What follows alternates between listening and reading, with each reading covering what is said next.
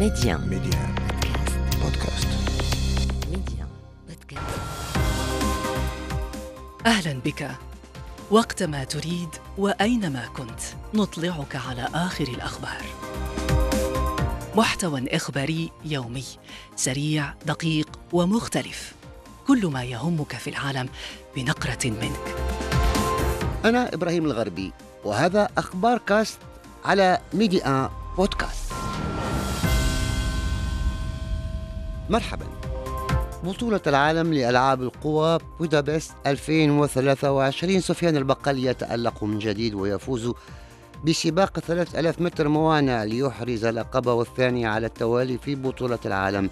بهذا الفوز يكرس سفيان البقالي سيطرته وبدون منازع على مسافة 3000 متر موانع التي فاز بكل سباقاتها منذ سبتمبر 2021 إسبانيا وسباق تشكيل الحكومة الجديدة. العاهل الإسباني الملك فيليب السادس يرشح ألبرتو نونيز فيخو زعيم الحزب الشعبي. لتصدر نتائج الانتخابات التشريعية الأخيرة لرئاسة الحكومة على الرغم من عدم حصوله على الأغلبية المطلوبة لتولي المنصب.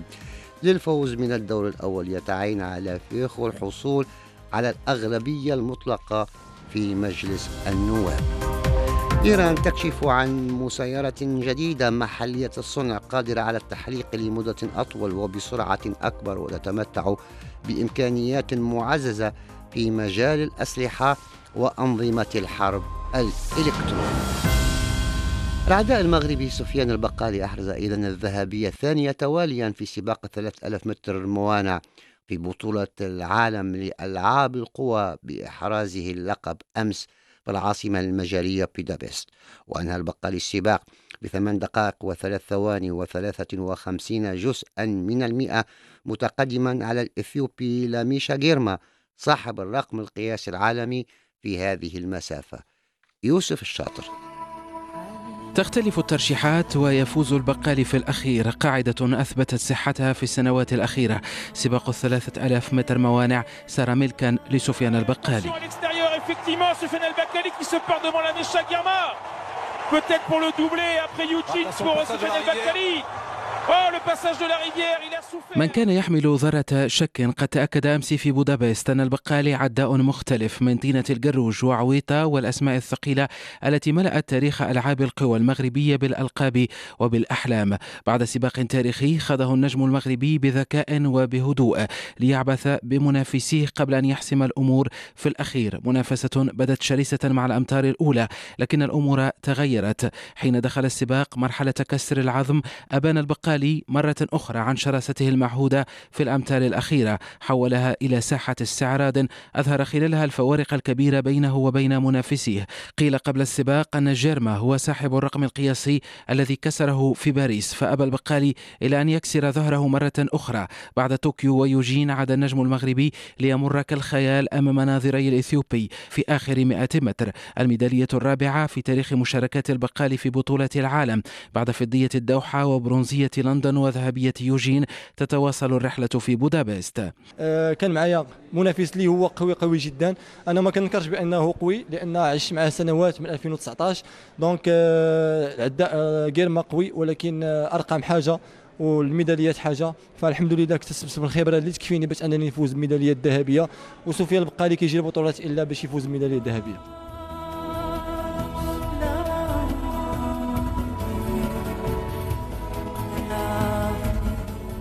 الآن التفكير في باريس من أجل تأكيد الهيمنة وربط هذا التخصص براية المغرب للأبد.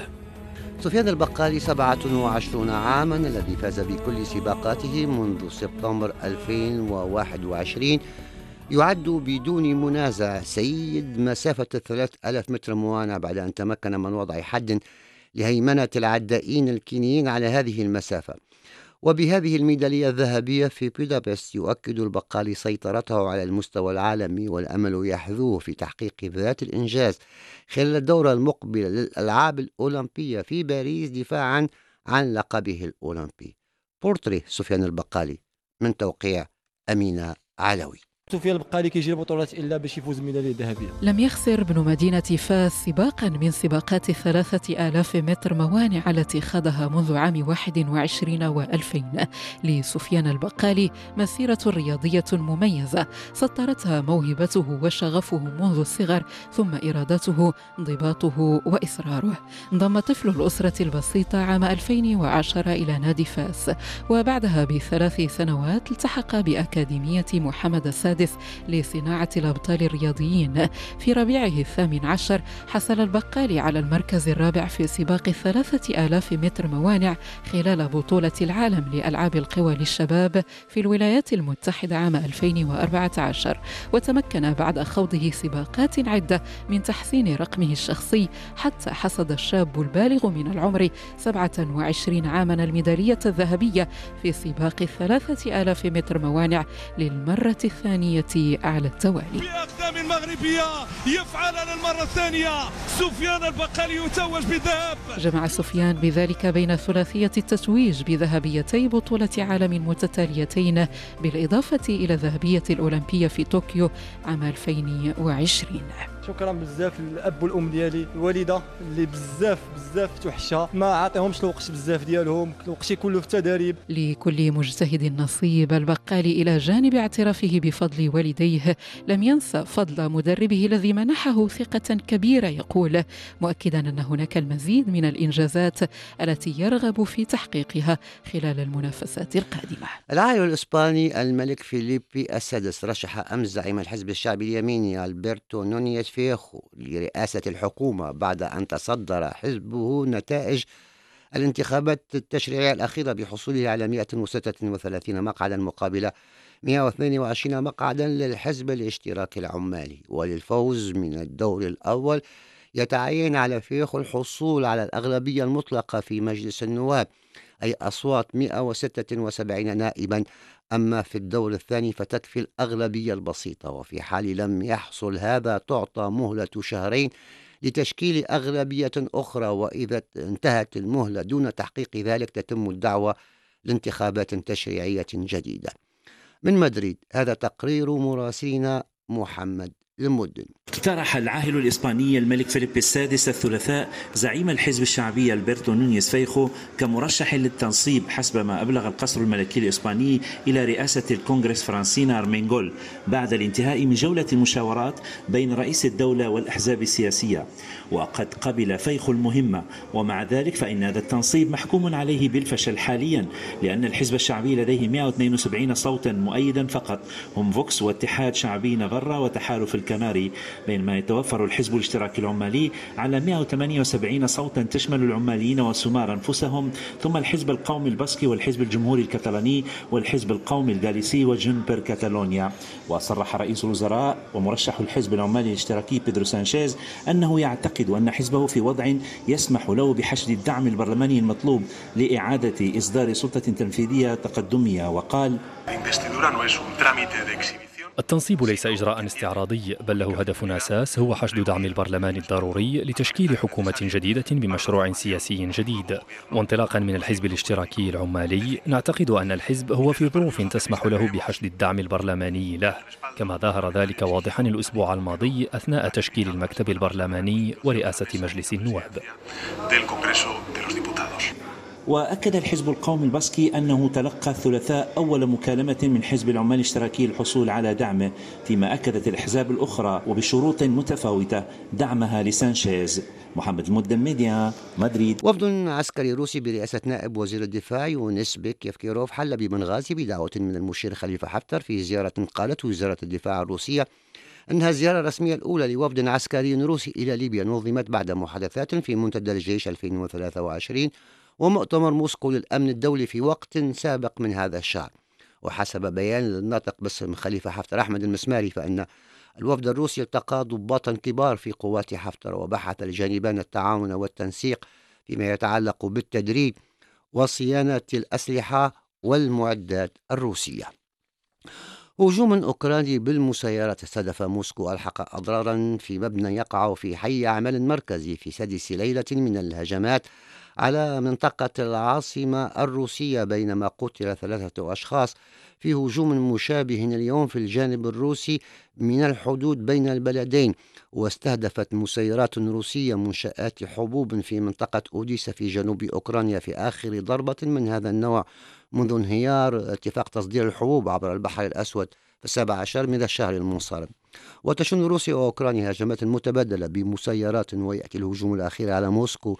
بعد ساعات على إعلان السلطات الأوكرانية عن قصف مدفعي روسي استهدف قريتين قرب مدينة ليمان في شرق البلاد. إيران كشفت أمس عن مسيرة جديدة محلية الصنع مهاجر عشرة قادرة على التحليق لمدة أقصاها 24 ساعة على ارتفاع 7000 متر وهي مجهزة بأنظمة استخباراتية وأنظمة الحرب الإلكترونية ويبلغ الحد الأقصى لوزن حمولتها 300 كيلوغرام فيما لديها القدرة على حمل جميع أنواع الذخائر والقنابل مع سرعة قصوى تصل إلى 210 كيلومترات في الساعة.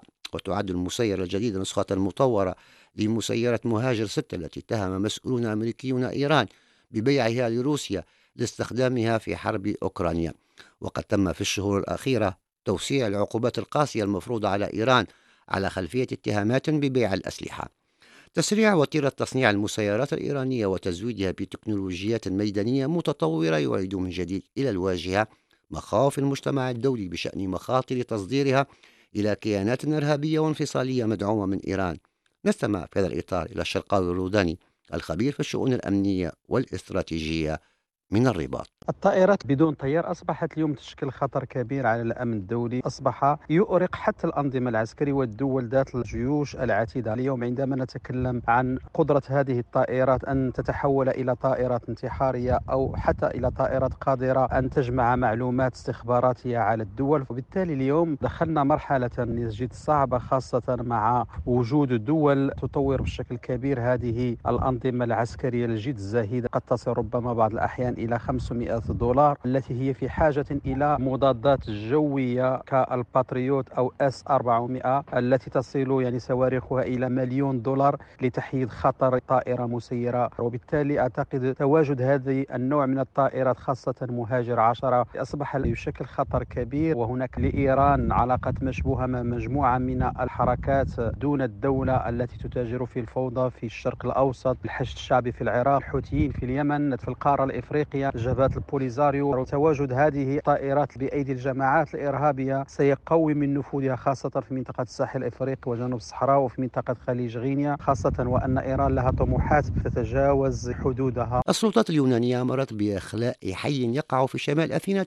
تهدده حرائق واسعة تضرب أيضا مناطق أخرى في اليونان مما أدى إلى سقوط عشرين قتيلا في يومين. وتواجه البلاد موجة حرائق جديدة بعد تلك التي اندلعت في يوليوس المنصرم. وتركيا علقت حركة الشحن المتجهة شمالا على طول مضيق الدردنيل كإجراء احترازي بسبب حريق غابات سريع الانتشار قرب مدينة تشاناكلي السياحية. وأعلنت وزارة النقل أنها وضعت زوارق القطر في حالة تأهب تحسبا لوصول الحريق إلى المناطق الساحلية. ونشرة أخبار كاست انتهت. أخبار كاست اختيارك. اختر أن تشترك معنا.